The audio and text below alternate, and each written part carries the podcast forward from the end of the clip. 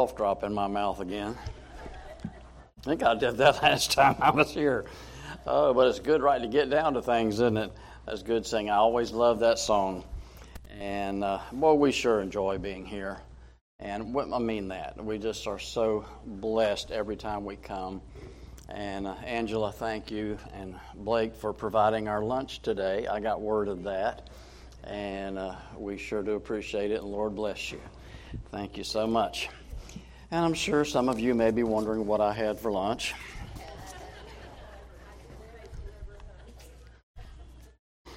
Well, I didn't have a McDonald's hamburger, but um, I, I, did have. Uh, I keep forgetting the. Hmm? Frank and Linda's. I, I, I, did have their liver and onions again. And uh, let me just set this straight, though. Uh, I, I'm really not a liver and onions man. I don't eat liver and onions out everywhere I go, but everybody talked about uh, how good, I'll see you back there. Everybody talked about how good their liver and onions uh, are, and they are. Very good. And so uh, I got my iron for the day. So I'm ready to preach tonight. Amen. All right. Thank you again so much for allowing us to be here. And uh, I'm going to ask you, if you would, to turn in your Bibles to Psalm 119. Psalm 119. I'm going to ask Brother Guy if he'll stand up and read the entire psalm. Just kidding. But we are going to look at a few of the verses. And uh, I love the 119th Psalm. Uh, if, if you've not read it or you don't read it very often, I would encourage you to read this psalm as often as you can. Uh, I, I, like to read it several times a week. Uh, the reason is Psalm 119 is known as the Word Psalm and uh, it, it, it just lifts up the Word of God. Every, every verse, with the exception of, I think, about five, four or five verses, says something about what we need to do with God's Word or what God's Word can, can do for us. And uh, it uses words like, um, well, let's just, let me look at the first seven verses, just by way of introduction to what we want to get into tonight. Uh, blessed are the undefiled in the way who walk in the what? Law of the Lord. There's God's word. Blessed are they that keep his testimonies and that seek him with a whole heart. They also do no iniquity, they walk in his ways.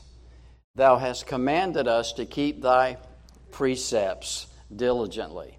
Oh, that my ways were directed to keep thy statutes. Then shall I not be ashamed when I have respect unto all thy commandments. I will praise thee with uprightness of heart. Then shall I have learned thy righteous judgments. I will keep thy statutes. Oh, forsake me not utterly. And uh, just an example of those first eight verses there. And now we can go over to verse 161. And again, you'll see an example of how God's word is brought out so clearly in this psalm. In Psalm 161, it says, Princes have persecuted me without a cause, but my heart standeth in awe of thy word. I rejoice at thy word as one that findeth great spoil. I hate and abhor lying, but thy law do I love. Seven times a day do I praise thee because of thy righteous judgments. Great peace have they which love thy law, and nothing shall offend them. Lord, I have hoped for thy salvation and done thy commandments. My soul hath kept thy testimonies, and I love them exceedingly. I have kept thy precepts and thy testimonies. They're in two and one verse. I have kept thy precepts and thy testimonies, for all my ways are before thee. I want to target verse 165 tonight. Great peace have they which love thy law, and nothing shall offend them. Uh, tonight, as kind of a, a spin off or a conclusion of somewhat of, of what we talked about this morning, when Jesus said, I am come that you might have life and that you might have it more abundantly. Uh, if there's uh, anything that will keep us from the flowing fountain, from the promises of His promised land, uh, it's the offended spirit. And uh, we all struggle with it, beginning right here. I mean, we all struggle with the offended spirit. And so, as we think about the abundant life, I think we need to also tonight be considering our dealing with the offended spirit. Let's pray together. Our Father, uh, we thank you so much for your precious word. Thank you for the 119th Psalm that so vividly uh, brags on your word, your precepts, your judgments, your testimonies, your laws. Father, help us as we would see in an early verse in this great psalm that we would hide your word in our hearts, that we would not sin against you. And Father, tonight, as we target this verse, one, verse 165, there's a great peace. Uh, we're living in a day and age, Father, where men are seeking peace. Uh, they're seeking peace in all the wrong places. But Father, we're thankful that there's not just peace, there's a great peace for those who love your law and who honor your word, who hide it in our hearts, who have a sincere de- desire to the best of our ability and with your help that allows us to do things beyond ourselves. Father, that we can accomplish uh, this great peace that you want us to have uh, by not having a spirit that is easily offended. So, Father, help us tonight as we handle your word. Bless your people. Thank you for the good day today. And we'll thank you for the time that we spend in your word tonight. In Jesus' name I pray. Amen. In verse 165, we, we see here it speaks of a great peace for those who love the Word of God. And uh, the principle, this principle is found throughout the 119th Psalm. Let me go back to something that I said this morning, and it involves the peace of God, or peace with God, and the peace of God. Peace with God involves salvation, our sins being forgiven. Praise the Lord. Amen. Peace of God is the peace that comes to us when we attempt to have this abundant life that God wants us to have. And, and as we seek this, we've got to understand that it's talking about sanctification and our growing spiritually and walking with God. And one of the characteristics, very clearly here in this passage, of someone who has a sincere love for God's Word is that they have a spirit, an attitude that's not easily offended. Now, before I go any further in this message, let me say this, and that is that we should be offended uh, by things that are totally contrary to the Word of God. I mean, we are living in, in a day and age. I don't have to tell you, we are off the rails. I mean, crazy, crazy stuff going on. Bitter hatred. Jacksonville, I'm sure maybe some of you have read the papers or heard the news, is in the national news over uh, a crazy man going in and, and into a, a, general dollar store in Jacksonville and, and, and shooting up the place and, and killing several people, all because he hated black people. And, you know, just bitter hatred, and, and it's, it, it's running rampant in our life, in, in, in our country. And the cultural things that our government is shoving on our society is not helping any. This cancel cultural culture that, that we have uh, is, is causing division on, on both sides when, when I speak of, of racial issues and tearing down statues and, and changing the names of, of, uh, of schools, spending thousands of our tax dollars over nonsense. And we, we've got to understand that, um, yeah, there were some things that were wrong. I don't believe any of us in this auditorium uh, would be for slavery for anyone. Bible's clearly against that. But we need to understand that one of the saddest things about history is that we fail to learn from history. And we're not going to learn about things that don't need to happen again if we're taking them out of our history books, if we're taking them out of our culture to where if we're not careful, we're going to be exactly in the position of what I just said. We are not going to learn from history. I've already gotten off on a rabbit trail tonight, but sorry about that. Uh, but there, there, there are a lot of things that should offend us. I'm offended over the millions of, of babies that are aborted every year. Our, our, newest, uh, our newest grandson grandbaby, our sixth grandchild, uh, was adopted by our oldest son because he and Becca could not have any more children, so they chose the route of adoption. Long process. But we're thankful that's over and that our, our grandson is at home with them now. Uh, we, we were talking and how that it's, we just cannot fathom what was going on in that mother's heart, having to hold that newborn baby and, and give it up, give him up. But I'm sure glad she didn't go the abortion route. And so we need to understand that, boy, all these things that are going on. Just recently, we had three members of a family in Jacksonville wiped out on the highway in Jacksonville by a drunk driver. That offends me. And it, it should offend us. The illicit drugs and alcohol that's running rampant especially among our young people today. I'm offended at the thought of that. I'm offended at what's going on at our, at our, at our border uh, with all the drugs that are coming through and all the other problems that are dealing with that as well. A, a, a country that has open borders does not have a border. And that's exactly what we are dealing with right now in, in the United States and everything from drive by shootings to you name it.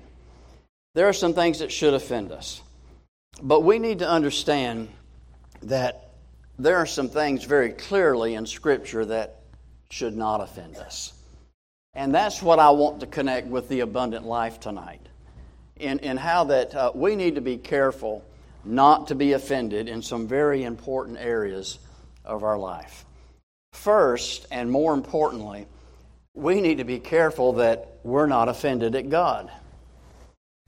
Now, who most likely is a person that's going to be offended at God? Is it going to be the atheist?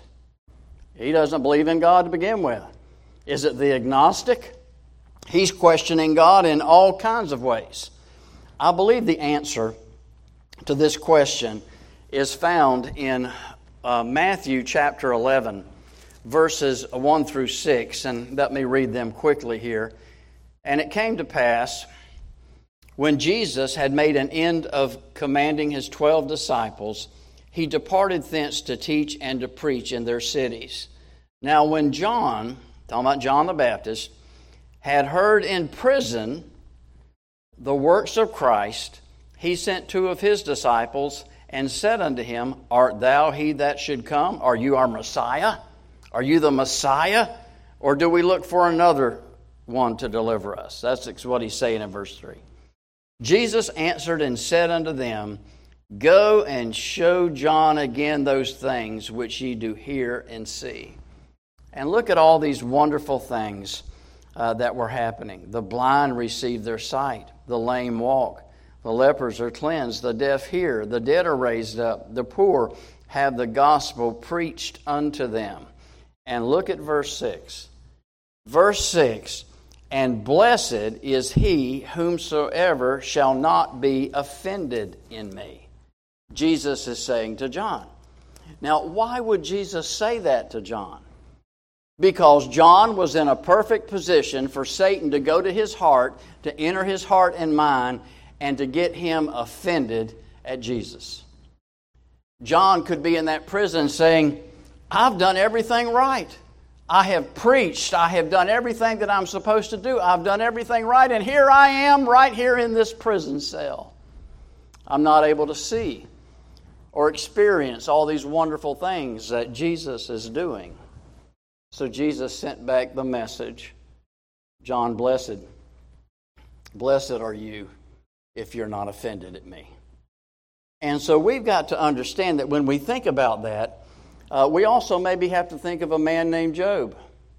I have just finished uh, one of the reasons I'm kind of interested in the message tonight and wanting to use it tonight, along with what I've already said, is that I've, I've just finished reading through the book of Job again. And Job, it says in verse 1 that there was a man in the land of Uz whose name was Job, and that man was wicked and not living for God and doing wrong and doing all kind of bad things. Is that what that verse says? No. It says he was a man that was perfect and upright and one that feared God and eschewed evil. And in just a matter of hours, this godly man lost 7,000 sheep, 3,000 camels, 500 yoke of oxen, 500 donkeys. He lost his servants, and he lost seven sons and three daughters. Now, there was a man who was in the perfect position for Satan to do what he wanted to do in the life of Job, and that's the whole reason Job was bringing all this up before God. And Job and God knew he had a man who was faithful. And when all of this happened, and by the way, our troubles many times are designed for Satan to be put on the run and for God to be glorified. But in all this that happened to Job, chapter 1 ends with these wonderful words In all this, Job sinned not, and he did not charge God foolishly. Later on in the book, in chapter 23, uh, you know, Job, uh, Job was not happy. I mean, he was, he was wishing that he had never been born. I mean, Satan was working him over big time, only going, by the way, as far as God would allow him to go with Job. And by the way, that's just the same way with us. But Job had his moments where he was upset and he was wondering what in the world was going on. But he had this testimony that shines like a, a radiant light in the midst of a very dark time in his life when Job said about his God that he knoweth the way that I take, and when he hath tried me, I shall come forth as gold. What a testimony of a man who had gone through enormous trial and difficulty and was not offended at his God. We find an illustration here in the book of Job about suffering. And if you were to ask most people, what is the main topic or the main theme of the book of Job. A lot of people would tell you it's pain, it's suffering. But, folks, we've got to understand that suffering uh, was just part of it. And that we, we see through the life of Job that suffering was a test of trusting God. The, the trials and the suffering that Job was going through was a test of trusting God for who he is and not what he does or what he allows to happen uh, in, in, in our lives. Some things we just won't understand. There are things to this day that we don't understand that have happened to us. But I'm telling you, when we get to heaven, God's going to have the right answer for everything that you and I have had to go through in life that we don't get to understand in this life. That's our God. He's faithful. The issue in the book of Job was not Job's pain, but the trust that he had in his God. And uh, we, were, we were talking in Sunday school this, this morning about trials and, and how that uh, they are tests of, of, of our faith. Uh, illustrated by Job, though, we see this beautiful picture of how a man can go through difficult times, awful times, and Job went through in just a few hours more than what you and I will ever go through in a lifetime. But he was a vessel that God knew that he could trust and that Job would do right. I'm thankful that uh, I, grew up in a Christian home. Uh, Mom and Dad, uh, our family was saved back in the 60s as a result of uh, Oliver Greene uh, revival in, in Jacksonville. And so thankful for the upbringing that I, I had in a Christian home and getting into a church where I got to meet a lot of the great preachers of old time and just some great men of God and great singers. and one of the singers that would come to our church was a man by the name of Bill Harvey. Uh, I, I, I, love his songs, I love his poems, and uh, Bill Harvey wrote this poem I once was a vessel released from the wheel and put in the oven to dry. A blemish the testing has come to reveal, for the heat in the oven is high. Set on a shelf, a collector of things, and God has in mind so much more. I long for the joy real usefulness brings. The potter has good things in store. Make a new vessel, O potter divine. Broken am I in thy hand Press with thy fingers to make thy design for usefulness all thou hast planned. Dear potter, please take me again in thy hands to fashion and press with abuse. And whether or not my soul understands, this vessel may still be of use. Isaiah 43 2 says, When, it doesn't say if. It says, When thou passest through the waters, I will be with thee and through the rivers they shall not overflow thee. When thou walkest through the fire, thou shalt not be burned, neither shall the flame kindle upon thee.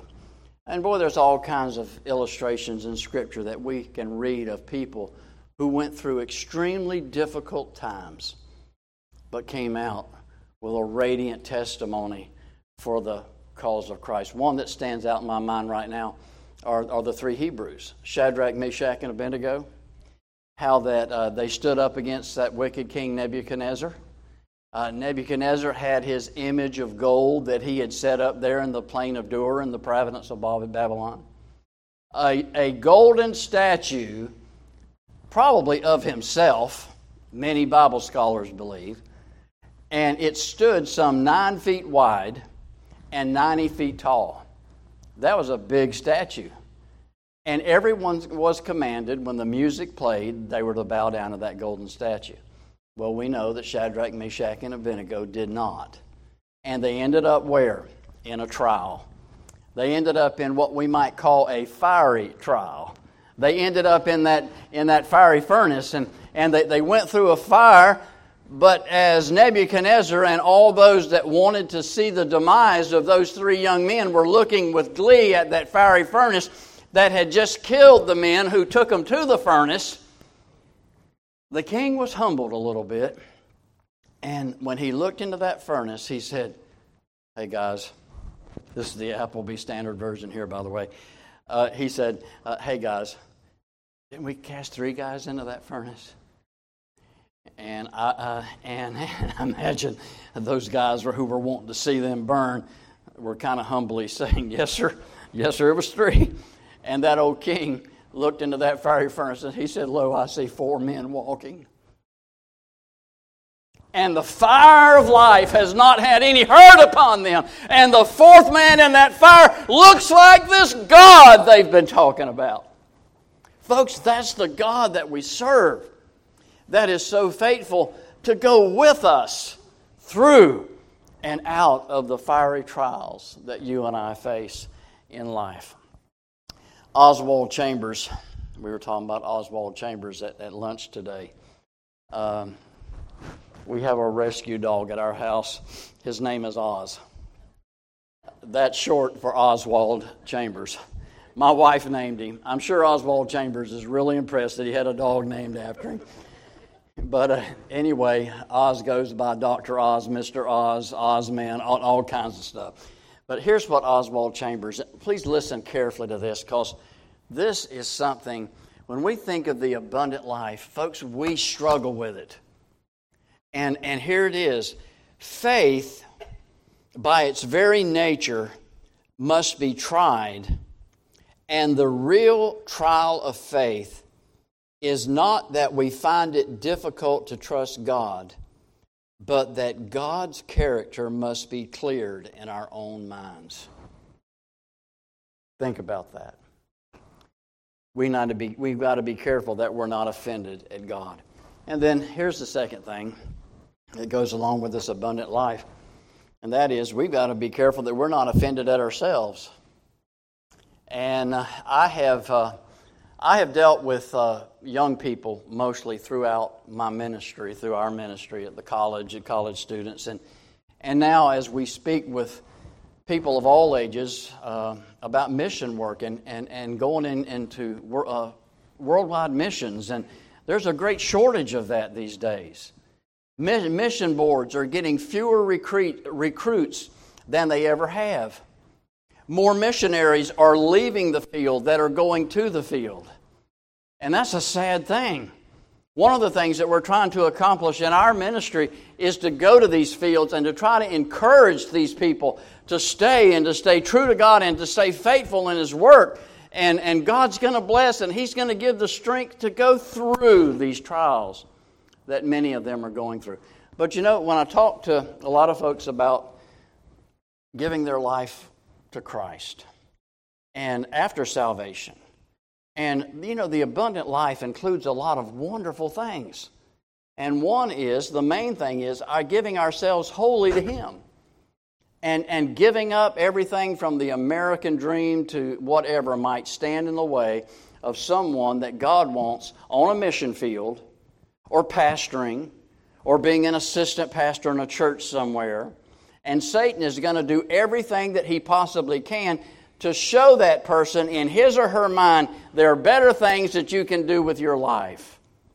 Well, the worst thing that we can do with our life is to do anything other than what God wants us to do. That's got to be first.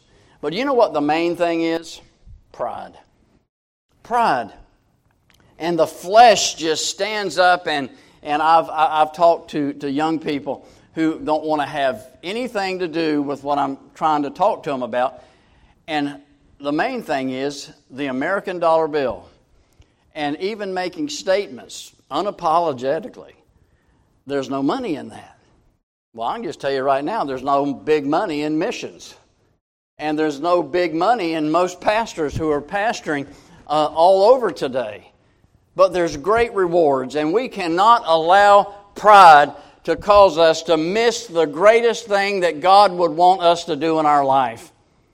That's not to say, and of course it's not to say that everyone's supposed to be in full time Christian service. Wherever God is using you, if it's in a secular field or if God chooses to use you in missions or whatever, the main thing is that we are right where God wants us to be and not necessarily where we want to be. Because oftentimes that does not run parallel with what God wants us to do. You know, our pride, sometimes we can just think more of ourselves than we ought to. And we're all guilty of that. But um, I read this some time ago. Sometime when you're feeling important, sometime when your ego's way up, sometime when you take it for granted that you're the prize winning pup, sometime when you feel like your absence would leave an unfillable hole, just follow these simple instructions and see how it humbles your soul. Take a bucket and fill it with water and put your hand in it up to your wrist. Now pull it out fast, and the hole that remains is the measure of how you'll be missed. You may splash all you please as you enter and stir up the water galore, but stop and you'll find in a minute it's right back where it was before. That's, that's pretty good. And so we've got to understand that Satan is going to use pride to try to keep us from the center of God's will. And then the other thing is, is intimidation. Uh, I also talk with good people who have a heart's desire to do right. uh, to live for God, and they feel that they're not good enough to maybe to pastor or to be an assistant pastor or to go to a mission field. Um, fact of the matter is, I'm not good enough to do what I'm doing tonight. None of us deserve the blessings that God gives us. And Satan wants to use our weaknesses to keep us from doing what God wants us to do. He may be keeping someone in this auditorium tonight from keep, keeping you from doing what you can be doing in this church family. Because you think, oh, I could never teach that Sunday school class. Uh, I could never serve in the nursery with those little blessings. You know, uh, it's, uh, uh, we, we need to understand that Satan is going to make you feel really weak. And uh, I shared with the men this morning in Sunday school uh, my, my testimony, how that, excuse me, when I yielded to full time Christian service, when I yielded to preach, I fought with God over that. I, I could not see how that could happen. Most everybody around me could not see how that could happen. Uh, I mean, I just had issues in my life that it couldn't happen. I just couldn't see it happen. One was, I, maybe I've told you my testimony here before, I stuttered. I mean, I had an awful time with stuttering. And uh, I could make a conversation last a half hour that'll be over in five minutes. I mean, that's just how, how, how bad I was. Till someone showed me, and I shared this with the men this morning for ye see your calling, brethren, how that not many wise men, not after the flesh, not many mighty, not many noble are called, but God hath chosen the foolish things of the world to confound the wise, and God hath chosen the weak things of the world to confound the things which are mighty, and base things of the world, and things which are despised. Here it is, not man, hath God chosen. Yea, and things which are not, to bring to naught things that are and here's the reason God wants to use someone who may be intimidated by Satan with these good words. You're not going to be the one glorified. It's not you that I'm trying to build up. This chapter closes out with God uses this kind of inferior person that no flesh should glory in his presence. In God's presence. For but of him are ye in Christ Jesus, who of God is made unto us wisdom and righteousness and sanctification and redemption, that according as it is written, He that glorieth, let him glory in the Lord. Uh, we need to be careful that we're not offended at ourselves. Be careful of pride. Be careful of intimidation. And the bottom line is this, folks. Here's the bottom line of everything I just said in this point is that Satan wants us to feel really bad about ourselves or he wants us to feel really good about ourselves. But the fact of the matter is, God's got to be in the center of our life, and He can help us. And, and here's the last one uh, tonight. Uh, if we're going to have this abundant life, we got to be careful that we're not offended at God, uh, that we're, uh, we're not offended ourselves and the issues that we deal with, and thirdly, we've got to be careful that we're not offended at people. And that's easier said than done. I would ask you to say amen here, but it's mainly oh me, because we all struggle with it. it we, are, we, we are so easily offended. We have a problem from the very beginning at birth. These little blessings, our grandkids that we love so much, and and little Emma Jane that, that, that some of you have prayed for, and how God worked a miracle in, in sparing her life when she was born at 24 weeks and one pound, two ounces. She's a miracle, and we're praising God for that. But you know what? One of the first things that little blessing learned to do? I mean, she would stick that bottom lip out. She was offended at me. She was offended at us. And you know, babies don't have to be taught how to be offended. We are born with a sinful nature that automatically causes us to have a spirit that is easily offended if we're not careful. As they grow older, we start hearing things like, He hit me. She looked at me. I mean, I could, I could make a list here. They start blaming each other for things that the other did not do.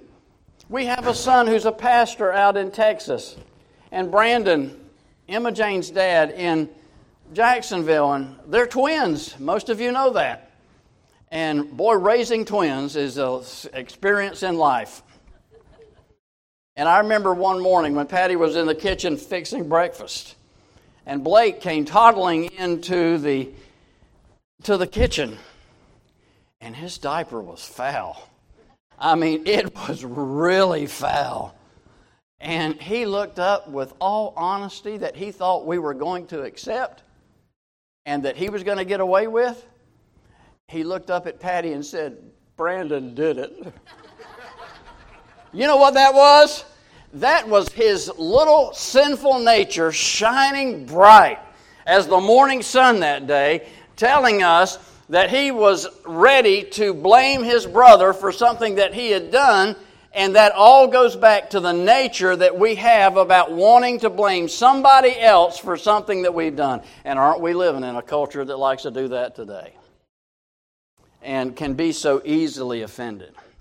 You know, Paul had such a good answer uh, to this formula for godly living when he said in Acts 24 16, And herein do I exercise myself to have always a conscience void of offense toward God and toward men.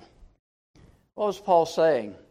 Paul was saying something that you and I have got to accept and put into our lives tonight if we're going to truly enjoy this abundant life, and that is this in order to be right this way, we've got to be right this way. And if we're not right this way, we're not going to be right that way. You see, Romans chapter 14 and verse 19 says, Let us therefore follow after things which make for peace, and things wherewith one may edify another.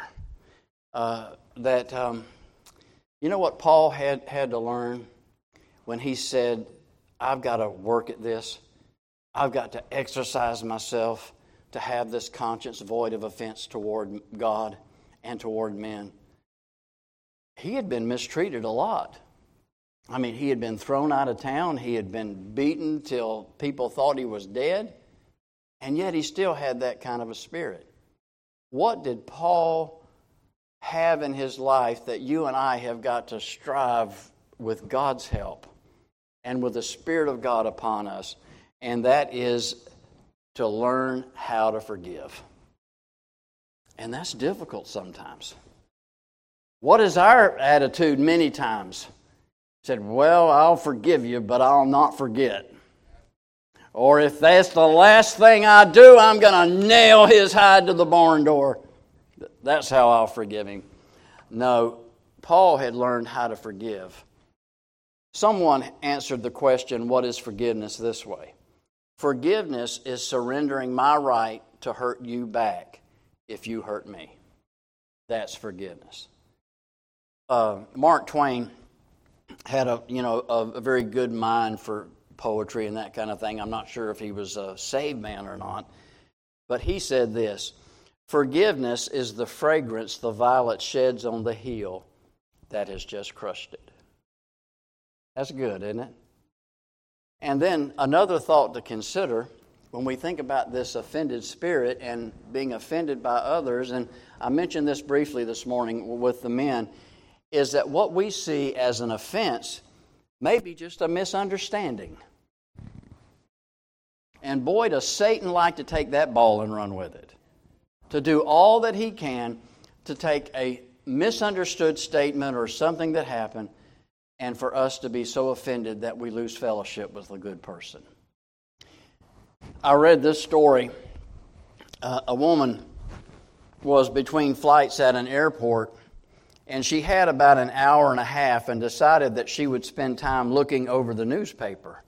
She had a twinge of hunger, so she dropped by the snack bar and picked up a small package of cookies and sat down at a table to look over her paper. While she was reading, she began to detect a small rustling sound, almost like cellophane being crinkled and torn.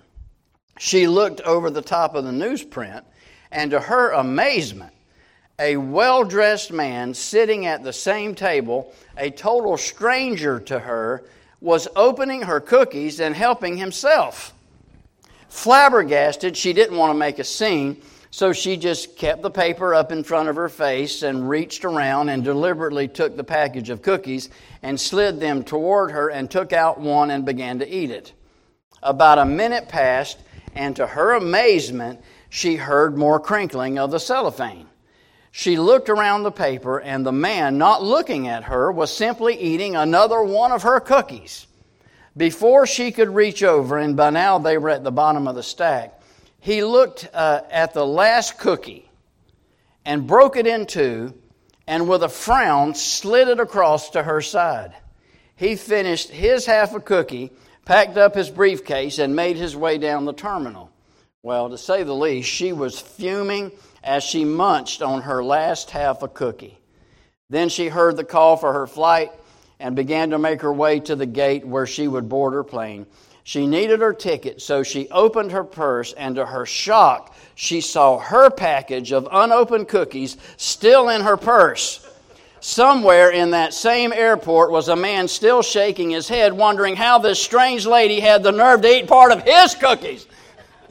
You see, oftentimes, what we see as an offense may be simply an understanding, misunderstanding. And here's, here's a good thing that we need, and I'm hurrying to close tonight.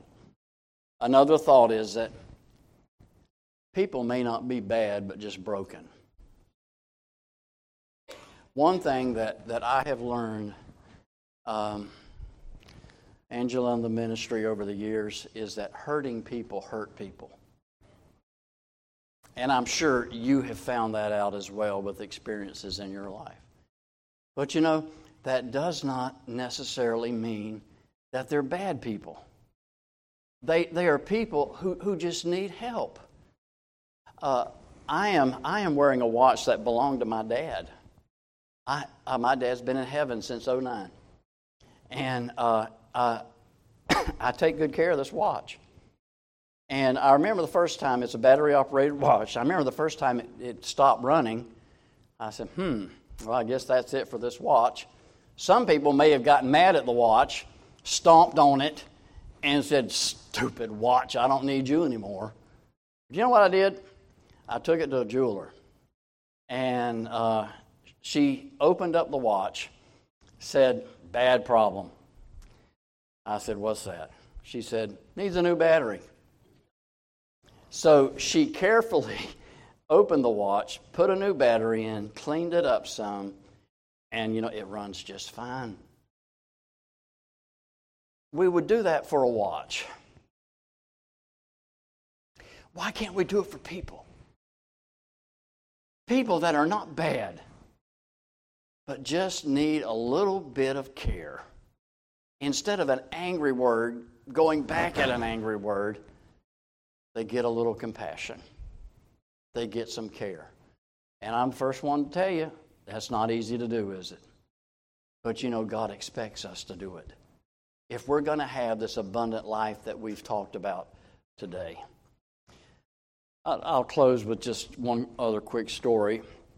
It's about a preacher, and uh, he's in heaven now, but preached all over the country. And he was preaching in Tampa one time, and and uh, he had finished his meeting and had gone to the Tampa airport. The pastor had taken him there and dropped him off. He always liked to get to the airport early so he wouldn't have to rush. Uh, usually my wife's like that. She likes to be at the airport about eight hours before the flight. And just kidding. And so he had some time to spend. So he, he went and bought a paper and uh, he got the paper and he noticed that on his way to get the paper, he saw a little cafe where he'd get a bite to eat. So he went back to that cafe, and there was this little lady standing there, and she was holding menus in her hand. And he went up to her, and she asked him if he would like to have a table. And he smiled at her and said, Yes, ma'am. And she took him to a booth, to a table, and she asked him if he'd like to have a menu. He again smiled at her and said, Yes, ma'am. Well, she left for a bit, came back, took his order, or was ready to take his order, and she asked him if he'd like to order. And he again said, Yes, ma'am. Well, her face got red, and he knew something he had said had upset her, and the only thing he had said was, Yes, ma'am. And she said, Yes, ma'am, yes, ma'am, yes, ma'am. Is that all you know how to say is yes, ma'am?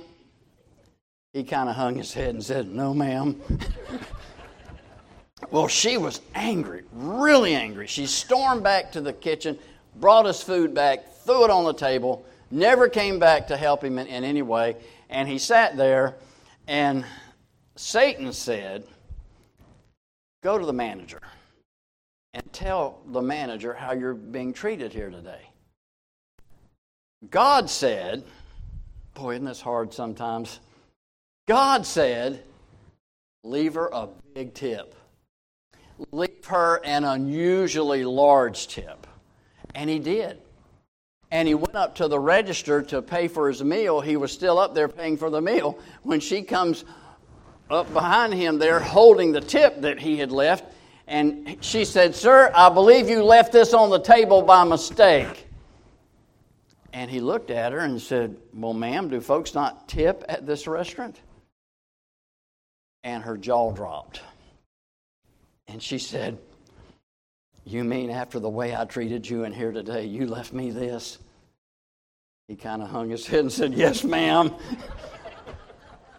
she exploded again, but this time it was tears, broken heart tears. And she said, Mister, I don't know what makes you act as weird as you're acting, but would you have a few minutes to talk to me? She took her break. They went back to that same booth where he was mistreated, and he led that precious lady to Christ. Someone who was not bad, but was hurting. He left and was so thrilled over her trusting Christ. And uh, he walked down the airport for something else and had to come back by the restaurant. And there she was, out there with her menus. And he looked over at her and smiled and said, Are you feeling better? And she, with a smile from ear to ear, looked back at him and said, Yes, ma'am. oh, listen. We are most like beasts when we kill. We are most like men when we judge. We are most like God when we forgive. A little word in kindness spoken, emotion, or a tear has often healed a heart that's broken and made a friend sincere then deem it not an idle thing, a pleasant word to speak. The face you wear, the thoughts you bring, a heart may heal or break. Great peace have they which love thy law, and nothing shall offend them. God, help us tonight to be careful if we want this abundant life that we've talked about today, that we're careful that we're not offended at God, at ourselves, and we're not offended at people. And boy, what blessings can come our way. And to the lives of other people that God will give us the honor of being able to help in some way who may be hurting. And folks, there's a lot of hurting people today. God help us. Father, thank you for this time that we've had in your word tonight. And I pray, I pray in Jesus' name that we would be a people who are not easily offended Help us, Father, to, to truly, truly uh, look to the strength that we need beyond ourselves. Paul needed that extra strength when he dealt with Philemon. Uh, and Philemon needed that strength uh, when they dealt with Onesimus. And Father, there are a lot of Onesimuses out there. And I pray that you'd help us to have strength beyond ourselves and that we truly can experience the joy of abundant life. And one of the ways is not having a spirit that's easily offended. Father, we need your help to do that, and we would beg for your help tonight. In Jesus' name I pray. Amen. It's been a joy to be with you today, and I hope that in some way we've been a blessing. You sure have been, been a blessing to us. And. Um, Always honored to be able to be here. I want you to know that I come for things other than liver.